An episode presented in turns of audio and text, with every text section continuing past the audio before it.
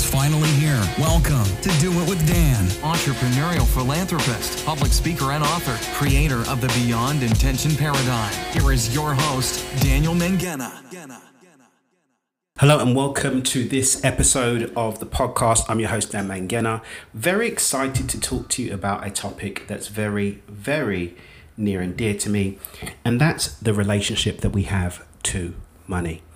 One of the things that we actually support people with through our Abundance Breakthrough Intensive experience, which you can actually find out more information about by simply contacting us through our website, um, is is that we take people into looking at what their relationship to money is so that they can do something about it. Because, mark my words, one of the very, very, very biggest, mainest, most biggest ex- things that I've seen with people who have a challenged relationship to money is that they don't actually have a conscious relationship to money. What I want you to do is to take a moment to actually reflect on the idea of your relationship to money being the same as your relationship to a person. And as you reflect on that, I want you to imagine how it would feel if money being a person was treating you the way that you were treating it. I'll let you do that for a second. Imagine that money was a person, you were in relationship to money, and you were receiving the treatment that you are giving money. How do you talk about it? How do you consider it? How grateful are you to and for it? What emotional experience do you have with it? Is it a loving relationship? Is it a toxic relationship? Is it an abusive relationship? One of the things that's changed the game for me over the years is understanding that money is really all about energy. It's just a token, a physical token of an exchange. And the thing is, really, everything in reality is that. Everything in physical reality is a token of something that's that's really energy or energetic. And if we look at that energy being exchanged and actually starts to realize that if we address the energetic relationship to it and then start to look at how we think about it and then shift the way that we're actually relating it to it, the overall experience with it is going to be completely different. For those of you who are not new here, I'm of course referring to my teaching on the flow funnel. The flow funnel, for those of you who have never heard me talk about it before, is a way of looking at reality as a whole for what it is. And that's that it's not just a singularly physical thing, neither is it a singularly thought based thing or just an energy thing. It's all of these things and more. You, as a human, for example, aren't just a meat suit moving through time and space. You're also a series of thoughts and thinking, beliefs and ideas, and an energetic frequency that sits underneath all of that. What I see people do far too often is look at their relationship to money and just start looking at new habits. Oh, I'm going to be more strict with my money. I'm going to save more. I'm going to stop my spending. But they haven't changed how they're thinking about money. And they haven't changed how they're feeling about money. And because of the way that things flow in physical reality, and I'm going to break that down in a second, those feelings not being addressed means that their overall thinking and thinking processes and beliefs haven't shifted. And if those haven't shifted, then guess what, guys? Your habits and behaviors, which 97% of the time are being run at the unconscious level, aren't going to change either. And that's why people trying to just focus on their habits or the physical aspect of their relationship to money are finding that things are no good. Putting this back to my example before of uh, you being in relationship with money, if you were having problems in a intimate relationship as humans in physical form and the only thing that you were doing was addressing having more sex but not actually talking about your feelings and addressing your emotional relationship or even what you thought and um, and, and actually how you en- engage with each other at an intellectual level there's still going to be a level of emptiness.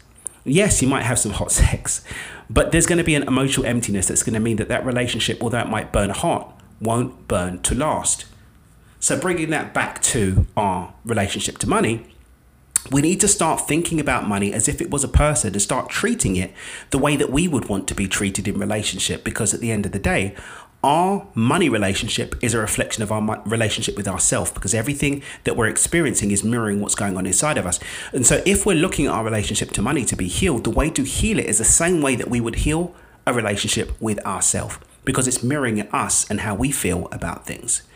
So you can start asking yourself, how would you want to be treated if you were the money that's in your bank account or the money that's in your wallet or the money that you want to see in your wallet and bank account? How would you want to be treated? How would you want to feel? Bear that in mind as we start to move through my model, which is going to be looking at the flow funnel and using the flow funnel to actually build a stronger relationship to money. But the backdrop to that is always going to be understanding that money wants to be treated by you the way that you would want to be treated by money. When you start to do that and approach this whole equation from that stance, things can really change. So, looking at the flow funnel, the very first thing that we want to do is get intentional about the kind of relationship that we want to have with money. You know, a lot of people don't actually put any time in into their relationships in terms of what they want to experience with it and from it. I was looking at um, a reel on Instagram by my buddy Chris Winfield the other day, and he was talking about the fact that he and Jen, their life partners as well as business partners, are very intentional about their roles and what they do, and also very intentional about setting time aside outside of their working relationship in order to be in loving, intimate relationship.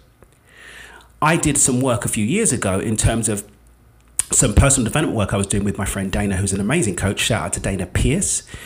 And we're looking at really designing my personal relationship to love as a concept.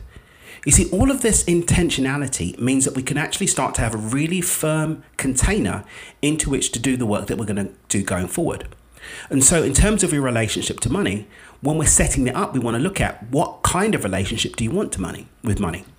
And I want you to think of that in positive terms as well. Not what do you not want anymore, because that's negative and that's actually just going to pull you closer to that. But actually, what do you desire to experience in your relationship with money? Do you want flow? Do you want ease? And if you don't know what you do want, look at what you don't want and sit on the polar opposite. Let's say, for example, you've got debt right now and it's giving you stress and anxiety. A good place to start is to look at the polar opposites of those. So, what's the opposite of debt? It's abundance. The opposite of anxiety, it's peace, right? So look at the positive things that you want. And I always say just come up with like three, four, no more than five emotions that you want to experience in your relationship with money. How do you want to feel in that relationship? The next thing that you want to start doing is cultivating that relationship with money by starting to reflect positively on the money that's in your life right now. Again, if money was a person and you weren't even appreciating it when it's there, then why would you want it? Why would it want to come back? Put this the other way if money wasn't appreciating you as a person, would you want to come back to a place that you're not appreciated? A healthy relationship, people appreciate and love on each other, not disregarding and ungrateful or unappreciative of them. So start being appreciative and grateful for the money that you have right now. Now, you may not have the financial situation that you want, so how can you step into gratitude? Well, look at the things that you do have. I'm not going to go into the arbitrary t- statistics that people like to quote that if you have $100 in your bank account, you're richer than 80% of the people in the world. I'm not even going to do it from a comparison perspective. I just want you to start focusing and reflecting on anything that is working right now. The job that you have may not be the job that you want. It may not pay you what you want, but you have a job. Be grateful for that. The car that you have may not be the car that you want, but you have a car. Be grateful for that and the money that led to it.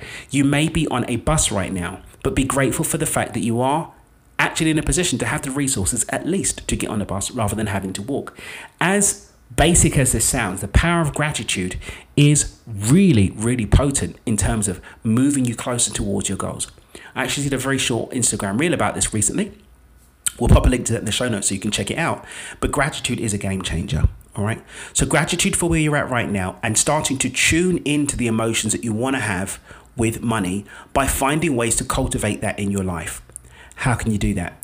Well, first and foremost, you need to start curating your environment to support you having those, those emotions in your life, and then starting to direct that through gratitude to money.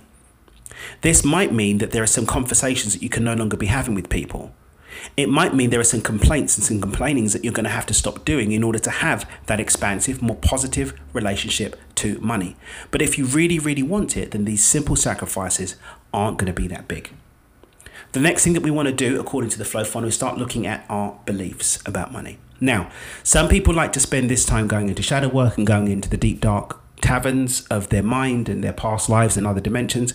All I'm going to say to you is this be mindful of what you're saying ex- externally and internally about money, particularly when you're not really thinking about it because that's going to tell you what your thoughts and beliefs are about money. A lot of us have been giving a lot of negative beliefs from childhood. Money doesn't grow on trees, money's the root of all evil, um, we don't need that, so on and so forth.